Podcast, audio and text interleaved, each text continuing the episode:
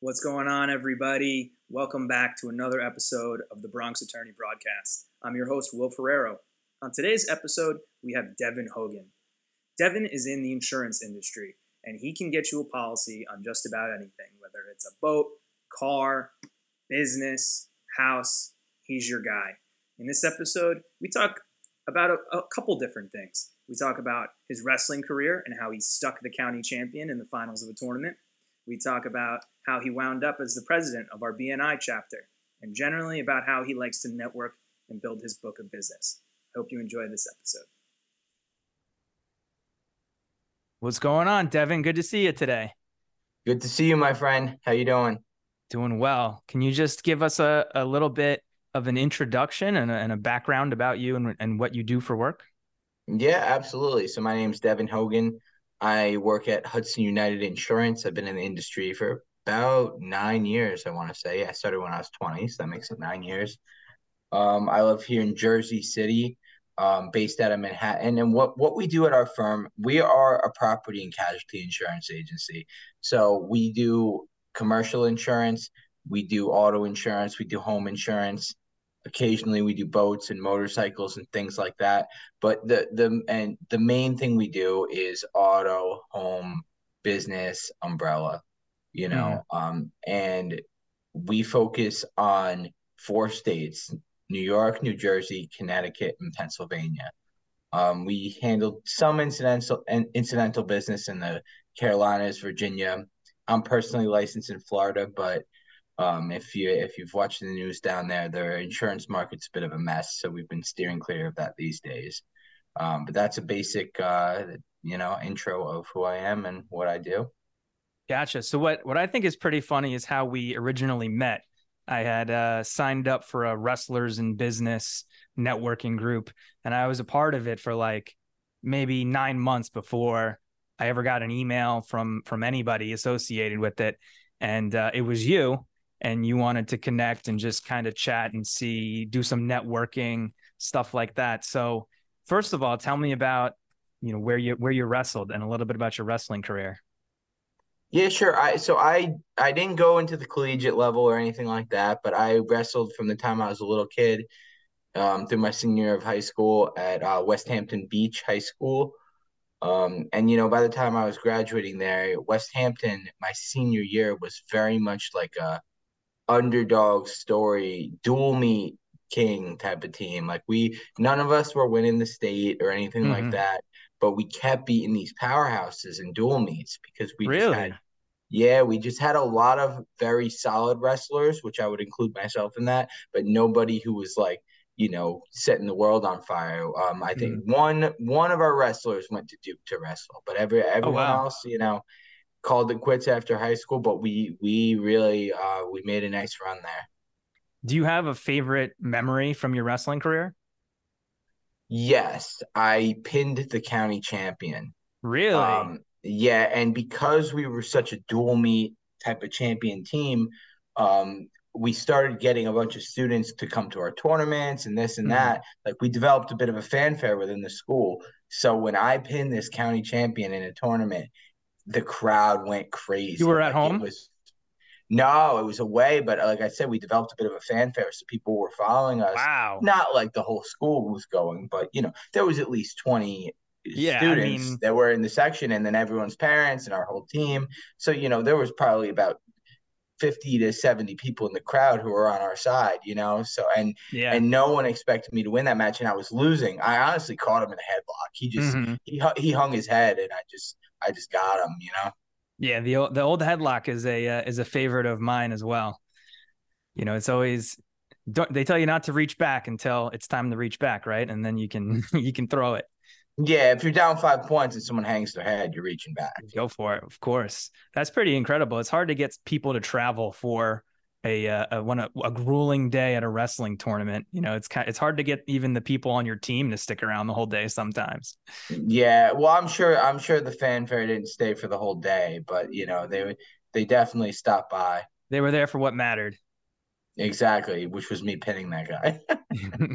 do you do you think that you took any of your your lessons you learned in wrestling into into your career?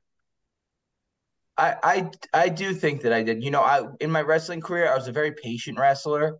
Um, I I really would um catch people's mistakes, you know, at the right time. And not that in my career I'm catching people's mistakes, but but I'm patient. I I understand that relationship building does not happen day one. You know, you start the season, the preseason, the off season, and all the training you do at that point. And actually, I just I ran a marathon in April, and that's the same type of thing. It's like you're running a marathon in April, and it's like what you do in September matters what you do mm-hmm. or, or makes a difference in April. And it's the same thing with wrestling. You know, the ramp up to the season, all the weightlifting you're doing, and um, unfortunately, sometimes cutting weight and just doing just exercising and getting ready and practicing your technique. Um, I find that that you know I'll start building a relationship for somebody who I think could be a great referral source or great client or something like that, and they may not come to fruition for eight months or 10 mm. months or whatever, however long it takes.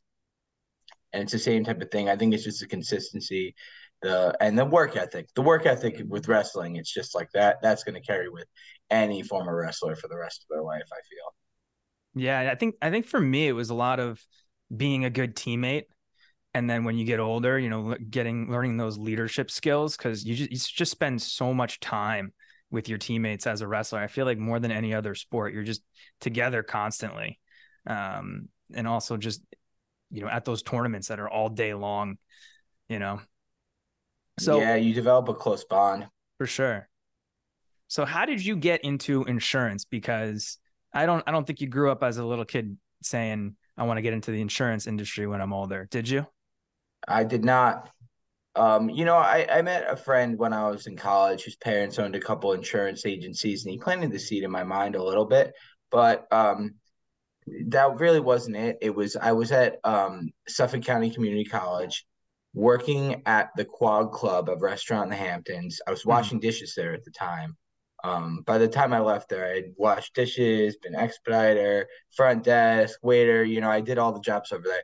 But anyway, I was working there, washing dishes, sitting there working double shifts, whatever. And you know, I grew up in a in a pretty wealthy area in Westhampton Beach, so it's like a lot of my friends could afford to just not work and get the the unpaid internships, sometimes right. at their dad's law firm, sometimes wherever.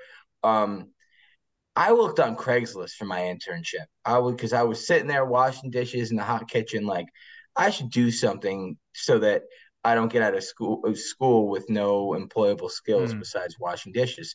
So I um, was looking on Indeed and LinkedIn and whatever, but on Craigslist is where I found an Allstate agency was looking for interns. And me at the time, even though my friend said he, his his dad had owned the Allstate agencies, I really didn't know much about it. I mostly just knew about Allstate through the commercials, whatever. So I went there thinking I was going to like a corporate building and everyone's gonna be in suits. There's gonna be 12 other interns. I walk in, it's a little mom and pop shop. This guy, Eric Honecker, good friend of mine. If you don't buy insurance from me, buy it from him. um, bumping G unit when I walk in. Okay. Just pounding the phones, just calling people all day.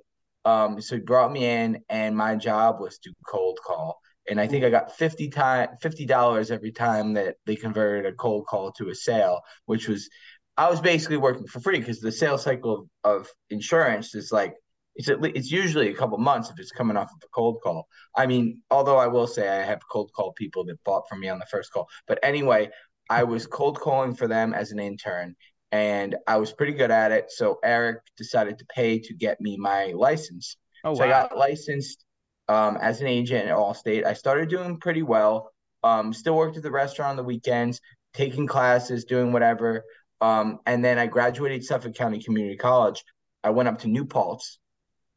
Um, the first week I was at New Paltz, I found a job at a restaurant, um, doing my classes, studying finance, and uh, about a month or even less than that being into school, I got an email from the business school saying an Allstate agency was looking for interns. Oh. So I call up the Allstate agent. Her number wasn't even on there, um, but I Googled her. You can find an Allstate agent easily. Mm-hmm. I Googled her. I called her and I was like, hey, Melinda, like I'm looking for, um, not for an internship, but I'm actually licensed and appointed by Allstate. Like, can I come on as a producer? Mm-hmm. I did. I ended up becoming um, Allstate's top producer in all of Ulster County, which is wow. at the time. And keep in mind, Allstate. While you, know, you were in school? Allstate. Yeah, while I was in school. Wow. And on the weekends working in a restaurant. Wow. Um, and I still had a social life too, because the restaurant went out at 10. I Yeah. would take like the 7 a.m. classes and the 6 and 7 p.m. classes so Mm-hmm. that I could go to the office during the day. And then on the weekends, I worked at the restaurant. And, you know, I, I throughout college, I had a girlfriend. I was going out with my friends. I was, you know, going to parties and all that stuff still. I was able to balance it all. I mean, my grades might have slipped a little bit, but, Mhm. you know, I graduated. I'm here. Yeah. Um, but I did all that. And then when I graduated school, I wanted to get out of the captive agent model, which it's like when you're at Allstate, you can just sell Allstate. As an independent agent, you could sell Progressive, you could sell Mm. Nationwide, you could sell Hanover, you can sell Travelers, and the list goes on. You know, there's only about three companies that are still in the, the captive model, and they're great companies too. But it's Geico, it's Allstate, and it's State Farm. Um, you know, I'm never going to be able to sell you a State Farm policy, but I could sell you pretty much everything else. So that's why I wanted to go to independent. So that's that's my whole career track to get to get to when I went to USI, which I don't you didn't know me when I was at USI, um, very big insurance agency. Mhm. And then now I'm at a more mid-sized agency. I'm on my second independent agency. But yeah, that's my uh that's that's the way that the roller coaster went. So when did you first think that you wanted to do something where you had to attract your own clientele and and kind of build your own book of business? That is a tough question. Wow. Because you know, growing up, my father was a mortgage broker. Uh-huh. and he did very well for a while and then the mortgage industry crashed Mm. and he was left with um raising five kids on a, and driving limos see that's what he started doing when when the mortgage industry completely c- crashed you know um and so that was a very tough deal so i think it was maybe not very smart of me to just instead of learning from the mistakes just going right into the same type of thing but I think I just fell into it. I'm gonna be honest with you. I don't think I made that decision actively any Mhm. day. I think I went into it and I was pretty good at it. And I was just like, I'm good at this. Actually, very similarly with wrestling, I liked baseball and football much better. I was just better at wrestling. Yeah. So, you I just, think you I just think realized you were is. good at it, and at that point, you you said, "I'm just going to hit the ground running." Yeah, and when I saw the business model, because you know, I like insurance in the way that like I like to help people and I understand it very well. So I want to give all my clients like I do anything, I'm gonna give my all to it. I could be I could be a barista and I would be I would try to make sure I'm the best barista you could you can be. But what I really like about insurance is the business side of it. Mhm. It's how do we get paid? How does the residuals work? How are our relationships with the carriers? How can we negotiate higher commission splits from this carrier? How are we keeping both the client and the carrier happy and also collecting our paycheck at the same time? And there's so many avenues of the business. Mhm. That's the part that fascinates me. Nobody will ever tell you they enjoy doing an insurance application or Mhm. you know going going and quoting with all the different carriers. There's not one person in our industry is like that's the part of the job I like. But the part I like is the business of it. Is there anything specifically that you do to make sure that both your the carriers and the clients are happy? Yeah, I think it's being being honest, man. It's like the carriers have certain appetites of what type of business they want.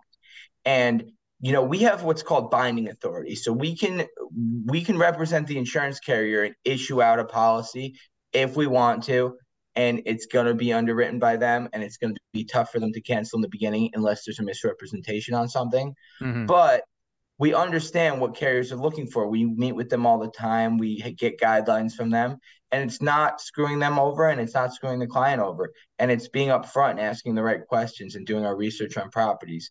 Like one of our partners, Andover, they always say we're their frontline underwriters, right? They don't want distressed properties. I have carriers that will take distressed properties. They Mhm. might be be a little skimpier on the coverage, but they'll be able to get a deal done if you're buying a distressed property. But Andover doesn't want that. They want someone who maintains their property well. So I'm looking at the Google Street Viewer. In some cases, I'm even going to the plate, going to the house and looking at it and making sure that it's in the right condition before I send it across them. Because what happens if you keep sending them crap or, or stuff that they don't want, Mhm. they're gonna not want to work with you anymore. And that could be in the form of them just, you know, you being the last person they're gonna respond to the email or the last person they're gonna give an increased commission to. Or that could mean that they get rid of our agency's appointment. They say we don't want to work with Hudson United anymore because you're giving us bad business. Gotcha. So I just try to be honest and upfront with all parties involved.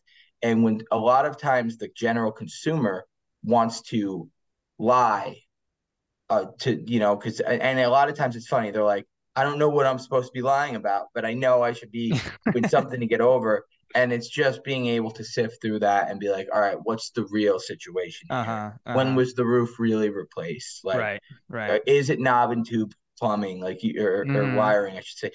You can tell me like we'll figure it out. Yeah and so a, a good insurance person like you does me a lot of favors when we then have to file claims because a lot of times people will do will make a misrepresentation. You know may, maybe it's smaller or on the larger side and then we either have to try to you know argue for why the insurance should still provide coverage or explain to the client why they're not getting the coverage that they expected. Yeah precisely. So I, I know that you do a lot of hustling. You're running around you're going to networking events you're uh, you're the president of our bni chapter. What uh tell tell me more specifically what kind of things do you like to go to? How do you like to meet people and network and and try to build that book of business you have?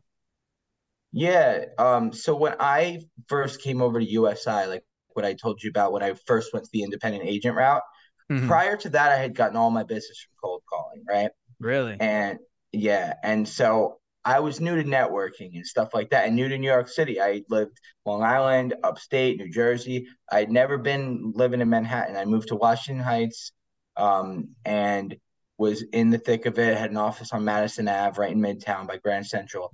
And what I did the first day I walked into USI, I looked at the list of the leaderboard who sold the most insurance.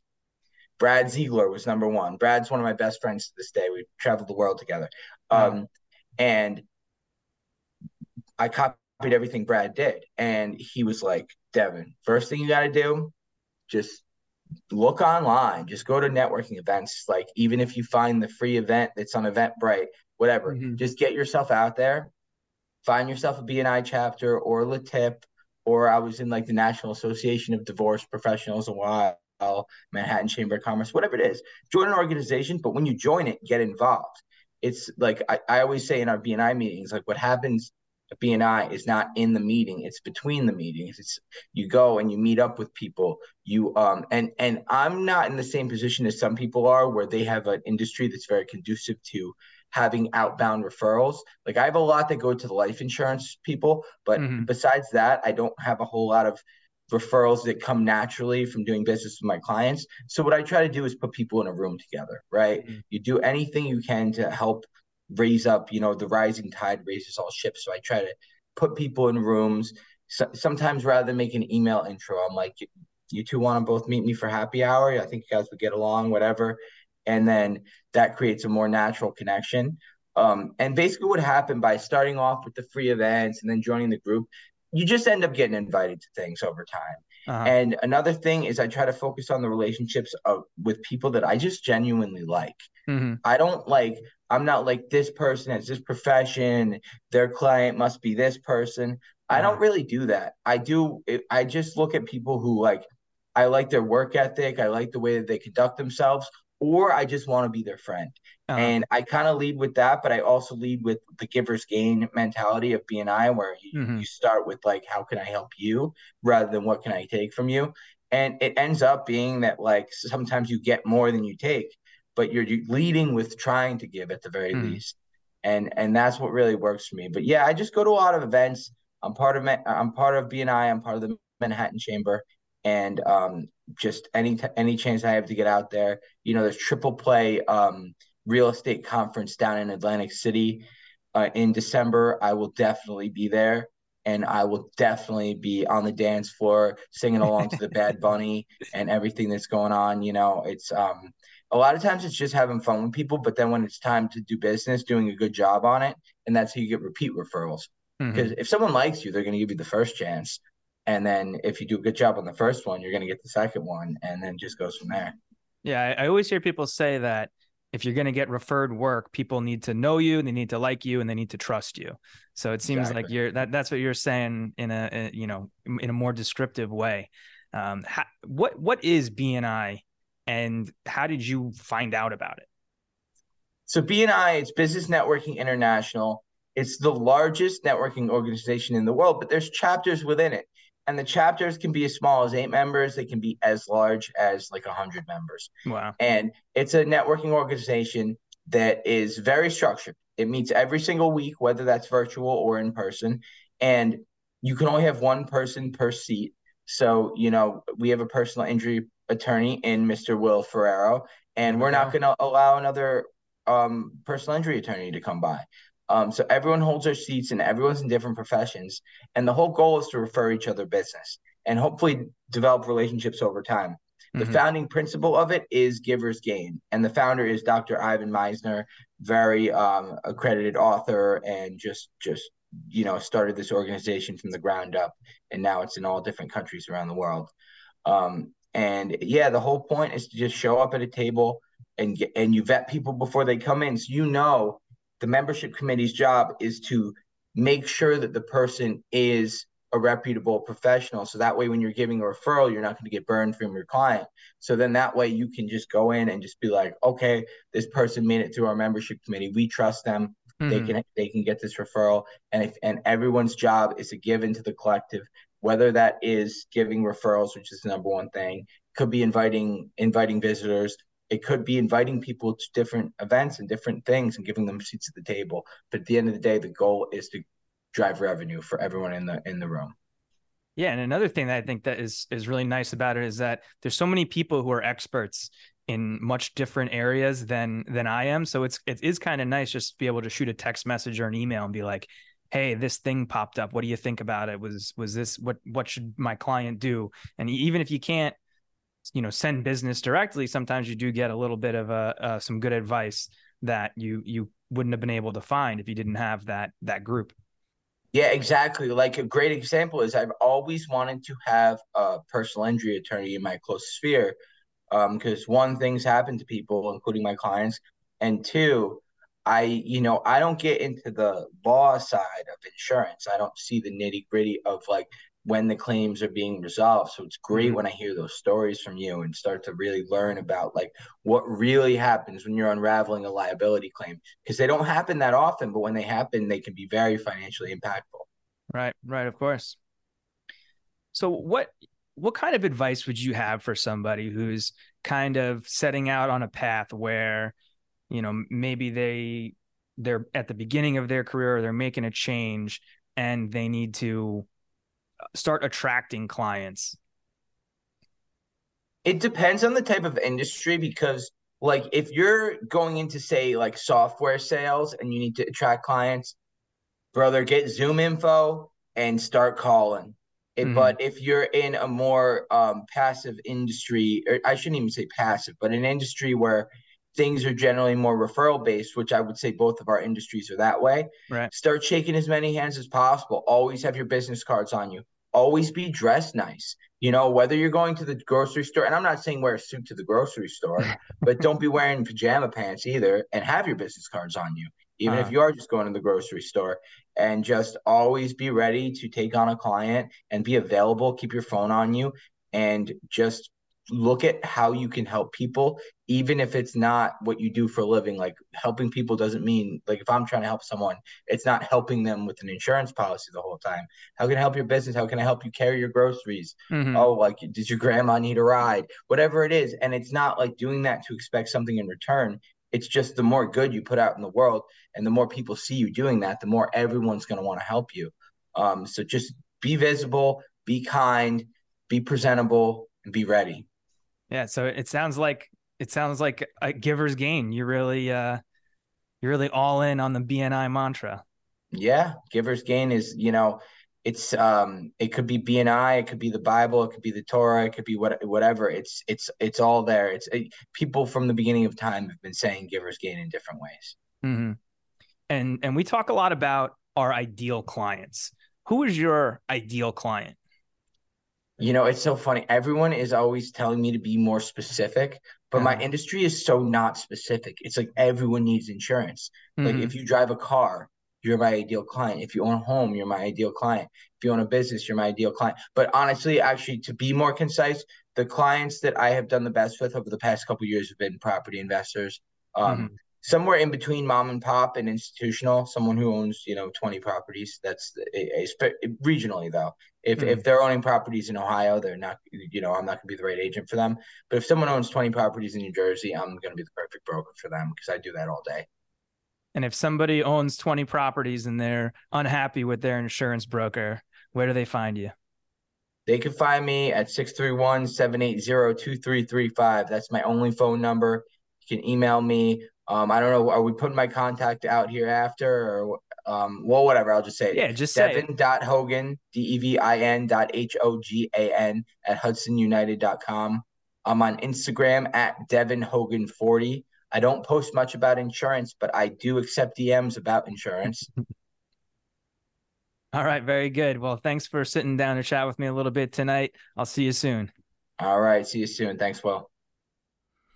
Thank you for listening to this episode of the Bronx Attorney broadcast. Please like, review, and subscribe so we can help the channel continue to grow. And if you're interested in connecting with any of the guests, please let me know, and I'd be happy to make the introduction.